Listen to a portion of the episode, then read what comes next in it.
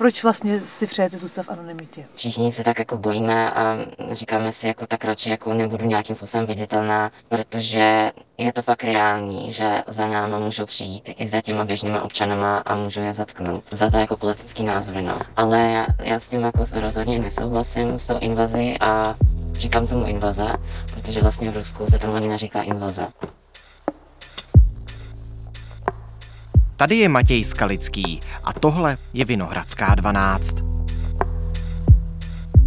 Říkejme jí třeba Tamara. Žije v Česku, její rodiče v Rusku. Ona je proti invazi, oni věří Putinovi a slovo invaze ani vyslovit nemůžou.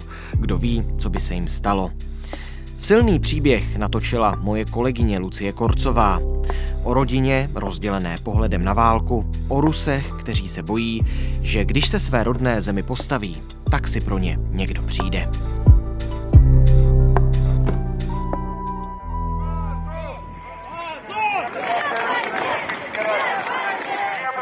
Dnes je pondělí 21. března.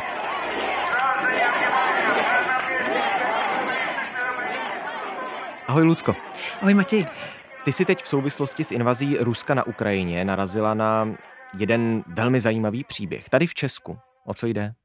Je to příběh slečny, která tady žije už zhruba 10 let.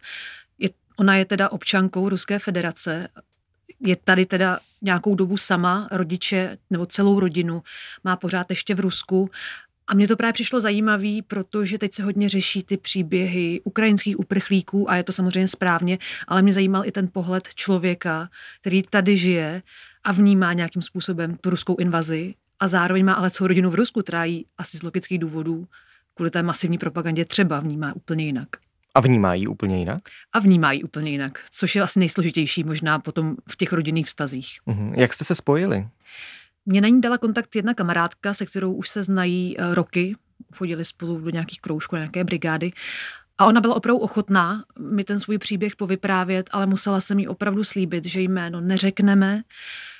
A dokonce mi i potom psala ještě po tom rozhovoru, jestli bychom mohli jí i pozměnit hlas, že jí přátelé varovali, že ruské tajné služby umí vyhledávat i podle hlasu.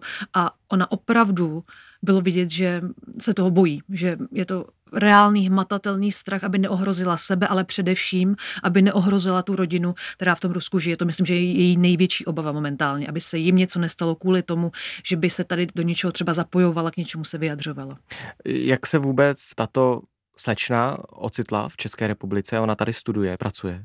Ona tady teď už pracuje a ještě studuje vysokou školu. Ty jsi mluvila o tom, že už je tady 10 let tedy. Je tady 10 let. Přišla jsem zhruba ve 14 letech, říkala, že prošla přesně tu základní školu, střední školu, teď tedy a vysokou školu. Protože já jsem vždycky chtěla zkusit jako nějaký takový dobrodružství.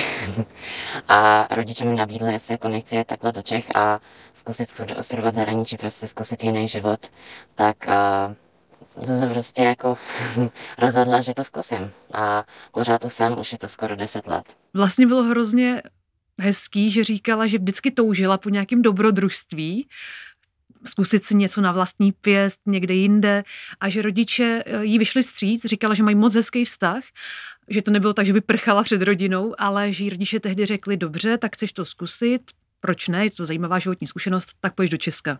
Asi to vyhodnotili, že budeme jako bezpečná země, takže jí pomohli, aby tady našla s nějaké asi ubytování a, a mohla tady zůstat a začala tady naštěvovat českou školu. A ona žije v Praze?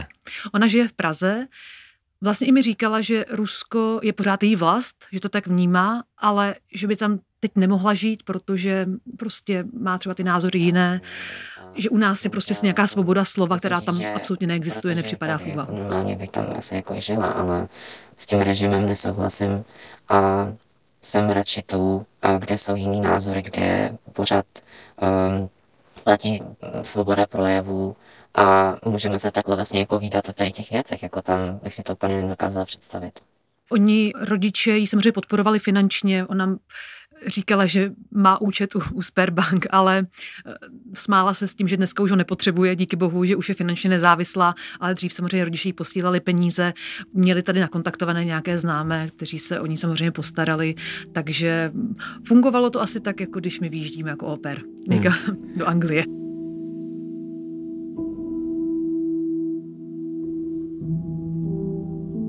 Nicméně teď, byť mají tedy asi dobrý vztah, jak si říkala, tak s rodiči tedy, eh, ta slečna, se kterou si natáčela, tak teď tam je mezi nimi nějaký velký názorový střed ohledně tedy ruské invaze na Ukrajinu. Ono opravdu to obě dvě ty strany vidí úplně jinak. Asi to není tak, že by se spolu přestali bavit, protože přece jsou to její rodiče, takže ona se nebude pouštět a i mi říká, aby to bylo jako zbytečné nějaké vysvětlování. Oni to podporují. Takže jako já ani moc nechápu proč, ale jako zároveň, zároveň to chápu, jo, protože ta ruská propaganda je tak silná a je opravdu těžké pochopit, co je pravda a co je lež. I ona sama vlastně, když jsem přišla v těch 14 letech, tak jí trvalo třeba zhruba dva roky, než začala chápat, že to všechno nemusí být pravda, co jí, co jí říkali v Rusku a co jí říkali doma. Ona moc hezky vysvětlovala, že ve 14 letech se nezajímala o politiku a když něco potřebovala vědět, tak se logicky zeptala rodičů, protože kam jdeme jako děti, zeptáme se rodičů, jaká je ta pravda, co nám k tomu můžou říct a že vlastně třeba i na základce tady české narazila na to, že spolužáci se jí přesně ptali na nějakou politiku Ruska a takhle. A ona nevěděla k tomu nic, tak volala těm rodičům, ty jí to řekli a ona pak říkala, že to řekla v té škole a spolužáci s ní ale jako nesouhlasili. A ona musí být opravdu hodně jako otevřené mysli, protože jí to začalo hlodat a říkala si, když se mnou tolik lidí nesouhlasí, třeba na tom něco bude. A říkala mi, že si sama začala hledat nějaké nezávislé zdroje a vlastně zjišťovat si to. Jsem si říkala, dám tomu šance, jako proč vlastně oni, oni mají úplně odlišný pohled, jakože něco je v tom špatně tak jsem začala vyhledávat různý zdroje, jako číst takhle jako články, nějak to sledovat a mě to trvalo jako možná i dva roky, abych jako si nějak zpamatovala a pochopila, co je jako propaganda a co, co není. Ale jí opravdu trvalo dva roky, než si i přenastavila to myšlení a než začala zjišťovat, že ne všechno, co v Rusku se říká, že takhle je, tak opravdu je to pravda. Tak eh, a teď s těma rodičema je to vlastně podobné, protože ona říká, že zatímco Západ ten začátek té invaze a celkově tu hrozbu vnímal tak, že to může přerůst do celosvětového konfliktu a že Rusko se nezastaví a bude postupovat dál na západ a to byly ty největší obavy, tak naopak její rodiče jí v hrůze volali, ať si vybere hotovost, ať se někam ukryje do sklepa, ať nevychází ven, nemluví venku, že ji vyhodí z práce, že ji vyhodí uh, ze školy. Když jako na straně druhé mi volali pra rodiče, rodiče, ať prostě se schovám někde doma, nemluvím venku rusky, ať vyberu hotovost, ať prostě uh, jsem jako v bezpečí, protože se báli, že já budu víc jako diskriminovaná a že mě vyhodí ze školy, vyhodí mě z práce. A že bude vlastně persekuovaná. Jako, a oni to takhle opravdu vnímali, že hmm. tohle jí tady reálně hrozí. Hmm. Snažila se je tak, jak ty o tom příběhu víš, třeba přesvědčit, že ten obrázek toho, co se na té Ukrajině děje, je jiný než to, co oni vnímají z té ruské státní televize, z těch prokremelských médií? Nesnažila a vím proč, protože já jsem se jí přesně na tohle to ptala, jestli si myslí, že kdyby rodiče přišli třeba sem a měli přístup k nějakým svobodným médiím, svobodným informacím, jestli by třeba ten názor změnili.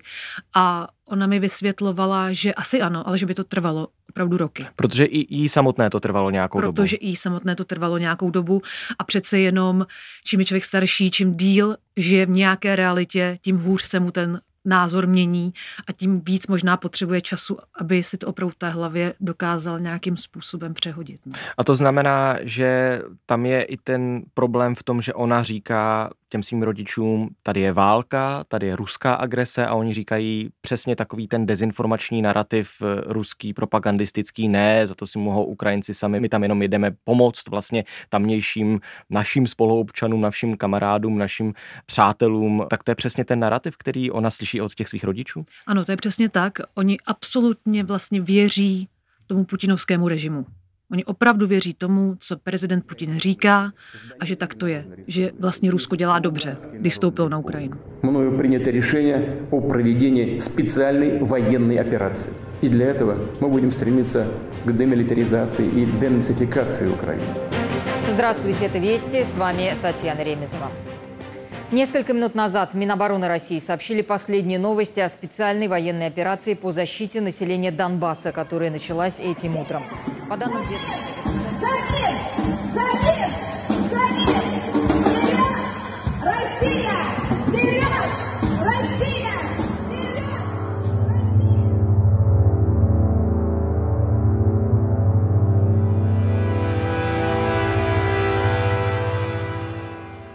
A narušilo to teda nějakým způsobem ten jejich hezký vztah? Já myslím, že ne, že ona se o ně spíš bojí, že ani se s nimi o tom nechce moc bavit po telefonu, protože víme, že v hmm. Rusku momentálně platí nový zákon a pokud by někdo uh, jakýmkoliv způsobem o té invazi na Ukrajinu mluvil jinak, než jsou oficiální zprávy ruské, oficiální zprávy, tak už mu hrozí těch 15 let hmm. vězení a podobné jiné tresty. Takže já myslím, že ona se opravdu tak, a bylo to i vidět, tak se opravdu bojí, ani jméno vlastně nemůžeme říct, protože jsme jí to slíbili, takže je, bylo vidět, že ten strach je reálný.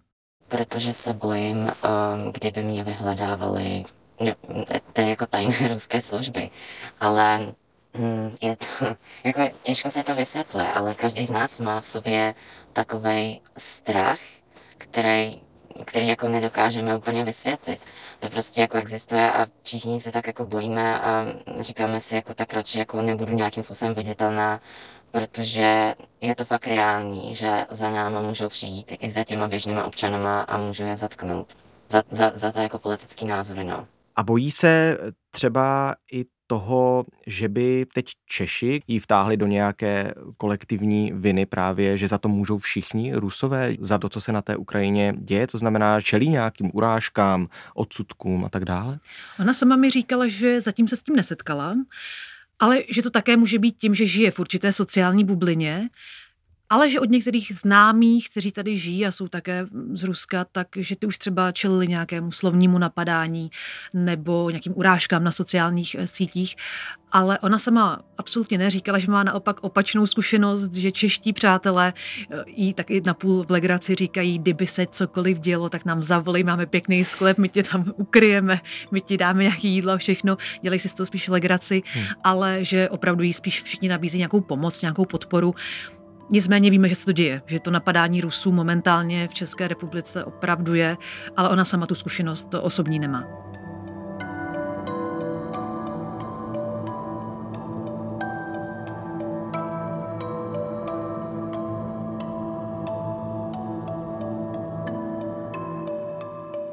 Když víme, že se to děje, tak jak velký problém to je?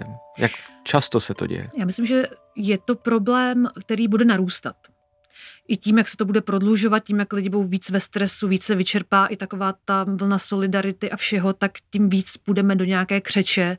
A samozřejmě nejjednodušší najít si toho vyníka protože pak je to vždycky jako snaží a Putin je daleko ale Rusové žijou tady a myslím si, i když jsem tak koukala různě na zprávy, že asi nejvážnější jsou ty situace, kde jsou ty tradičně už velké ruské komunity, jako jsou Karlovy Vary.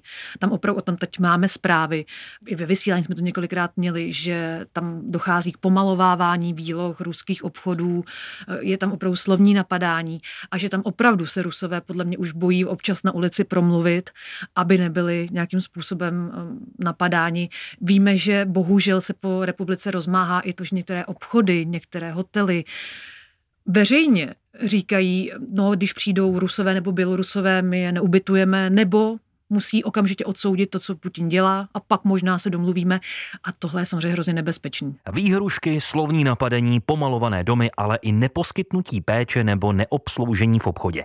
V Česku přibývá nenávistných projevů vůči Rusům. Nám někdo zazvonil do bytu, to bylo večer kolem 11 hodiny, někdo nám zavolal a začal křičet nějaká paní, jako zemříte rusáci, okupanti, já nevím. Ono se to taky asi přelévá hodně do prostředí internetu na sociální sítě.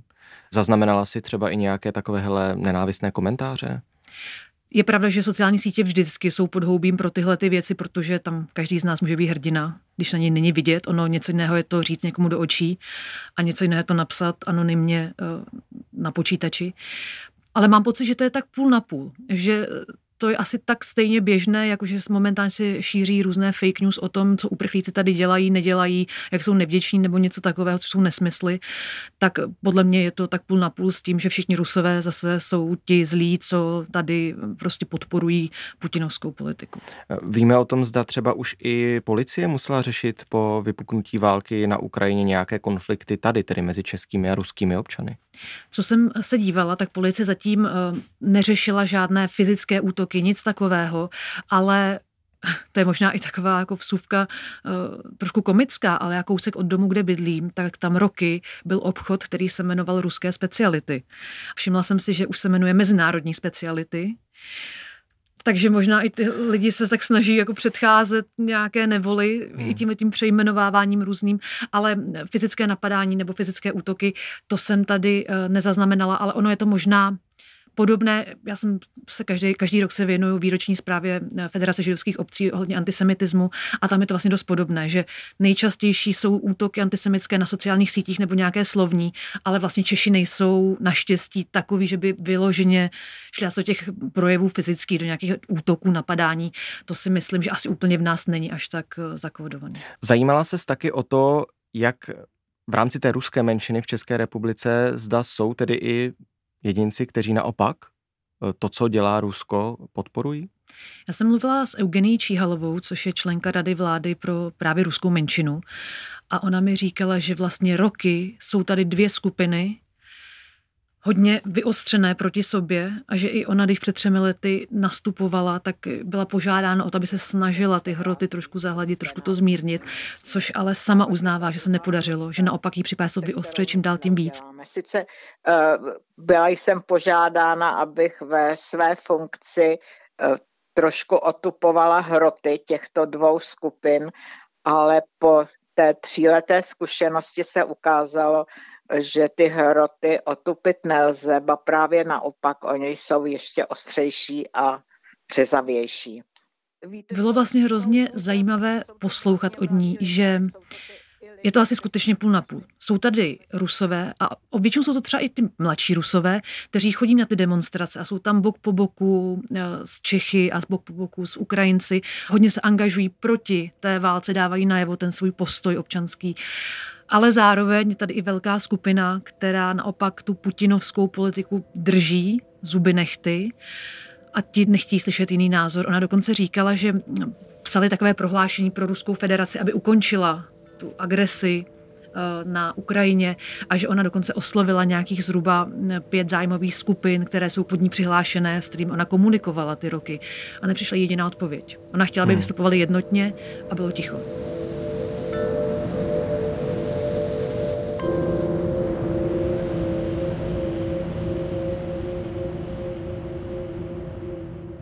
Víme, jak velká ta ruská menšina v tuto chvíli tedy je?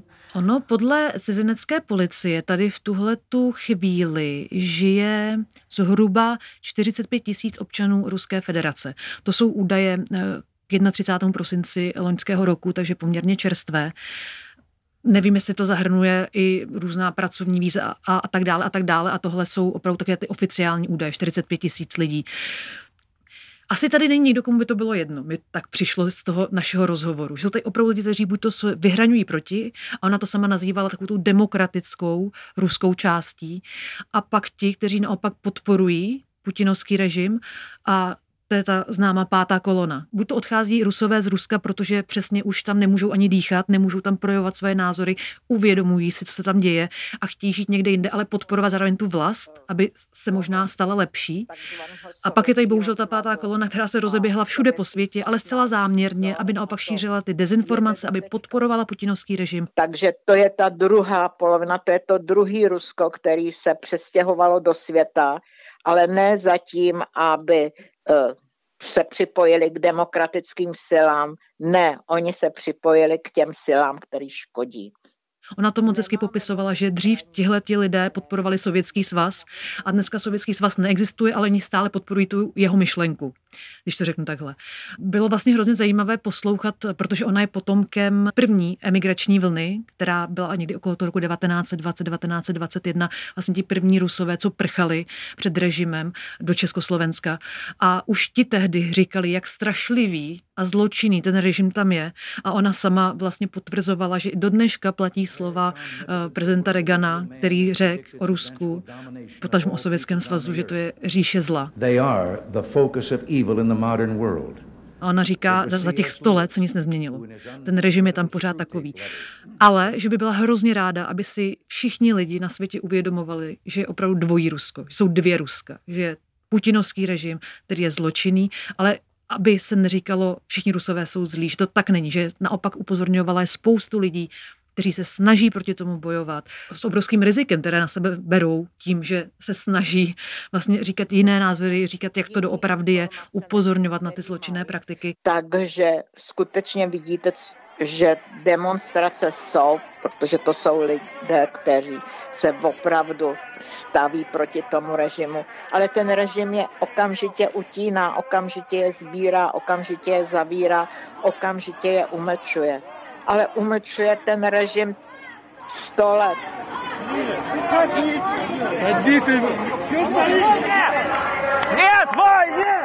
Když se vrátím zpátky k té naší slečně z toho úvodu, tak eh, mně přišlo fascinující, že ona říkala, strašně stateční jsou ty rusové, co tam demonstrují, co tam protestují proti válce, protože oni pozbydou veškerá práva v tu chvíli a s nimi může být nakládáno jakkoliv.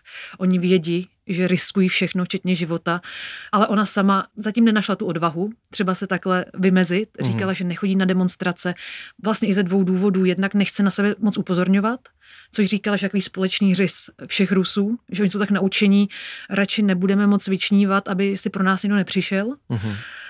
Ale zároveň bylo zajímavé, že i říkala, já se bojím vlastně i Ukrajinců.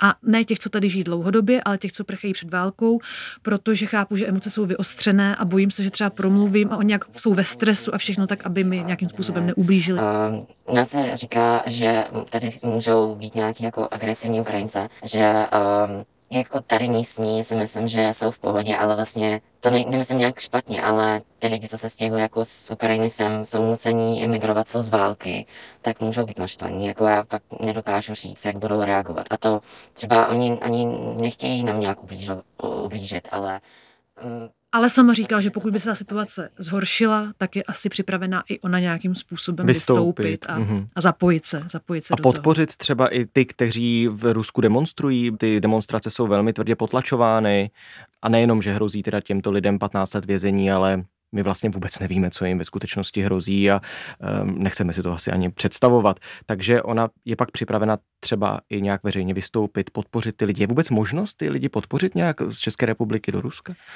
Asi jenom tohletou jednotou, tím, že opravdu vystoupí uh, na, uh, veřejně nebo nahlas. Gestem nějakým. Nějakým gestem, hmm. protože to vlastně byla i ta myšlenka, že nechce demonstrovat zatím z těch důvodů, co jsem říkala, obává se, že zatím není připravená nikde moc být viděna, ale že jí dává smysl třeba i tenhle rozhovor, a jeho ukázky vlastně slyšíme celou dobu, takže i to jí dává smysl, že aspoň takovým způsobem pomůže. A že chce pomoct jednak samozřejmě proti tomu, co se tam děje, ale zároveň přesně i ukázat, že ne všichni Rusové souhlasí s prezidentem Putinem. A ještě vlastně bych se vrátila k tomu, jak si říkal, ani nevíme, co se tam děje a nechceme si to představovat. To je totiž přesné. Ono, ona, když mě třeba žádala o tu změnu jména a změnu hlasu, samozřejmě naprosto chápu, ale v mém západním, dejme tomu, myšlení, kdy jsem vyrůstala v naprostém bezpečí, narodila jsem se těsně před revolucí, takže nezažila jsem žádné persekuce, nic takového, i když v rodině to známe, tak eh, mně to vlastně přišlo až jako v úzovkách přehnané. Říkala jsem si, tak přece to je jak ve filmech, že tajná služba si přijde hmm. někam. A ona mi potom vysvětlovala, že zatímco nám to opravdu přijde přehnané, tak pro ně je to denní realita. Oni vědí, že ta tajná služba tam kdykoliv se může objevit a lidi mizí v Rusku, takže oni opravdu s tím tím počítají. Oni to takhle vědí, oni to takhle vnímají. A zároveň mi přišlo zajímavé, ale že ona říkala, Sovětský svaz možná skončil, ale v Rusku opravdu pokračuje v myšlení těch obyčejných lidí. Oni to již netuší, že můžou mít jiný názor než ostatní, nebo než ten, co se oficiálně hlásá. Oni nevědí, co je to občanská angažovanost, cokoliv takového.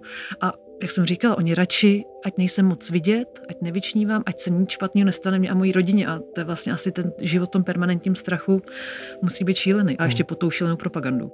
Ještě jsem chtěla uh, dodat, že um, sice Sovětský svaz se rozpadl, ale ta myšlenka Sovětského svazu z těch lidí ještě neodešla. Oni uh, neví, co je aktivní občanství, ne, neví, že mají právo na ty názory, že de jure ta cenzura neexistuje, ale oni si to dělají sami, prostě vytváří tu cenzuru a bojí se cokoliv říct, bojí se cokoliv změnit, mávnu na tu rukou, že jako ten režim je tam tak dlouho, že se jako nikdy nezmění. Takže já si myslím, že ten problém i v tý, je i v té mentalitě těch lidí. Lucko, díky moc, že jsme mohli o tom příběhu a o tomhle všem mluvit. Taky díky.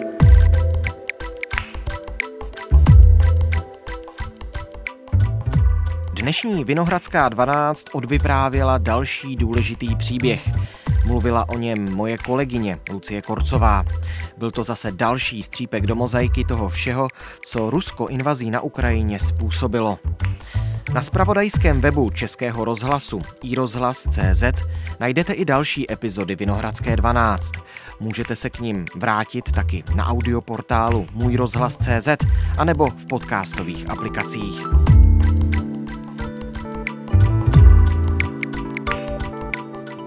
Naslyšenou zítra.